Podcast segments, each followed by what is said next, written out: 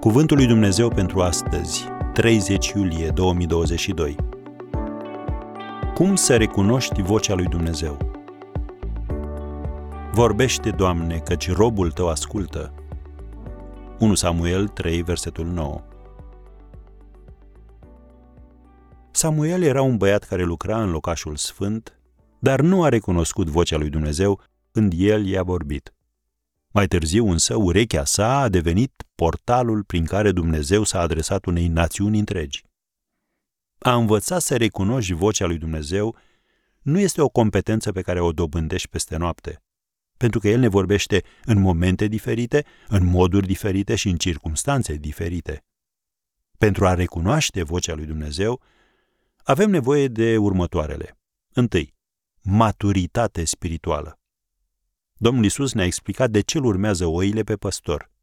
Oile merg după el pentru că îi cunosc glasul. Scrie în Ioan 10, versetul 4. Să observăm că Isus a zis că oile sale, nu miei săi, îi cunosc glasul. Miei urmează oile adulte până li se dezvoltă simțurile. Asta înseamnă că pentru cei imaturi există har. Așadar, dacă auzul tău spiritual nu s-a dezvoltat încă, Dumnezeu va lucra în tine până când acest auz ți se va dezvolta.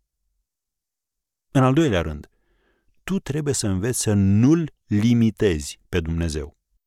Când Dumnezeu i-a vorbit lui Moise, s-a cutremurat tot muntele, pe când lui Ilie i-a vorbit printr-un susur blând. Nu-L limita pe Dumnezeu și nu încerca să-L încadrezi în tipare omenești. El poate să-ți vorbească prin Biblie prin cei care au pregătirea necesară ca să te învețe din cuvântul său, printr-o cântare, printr-o situație dureroasă, ori prin gândurile și dorințele tale când ești supus lui.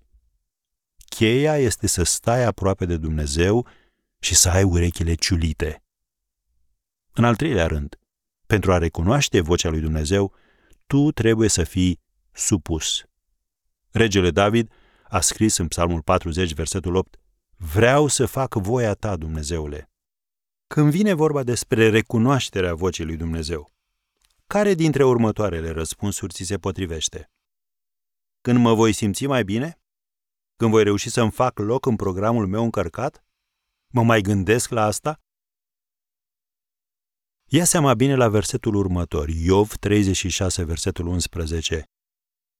Dacă ascultă și se supun, își sfârșesc zilele în fericire și anii în bucurie.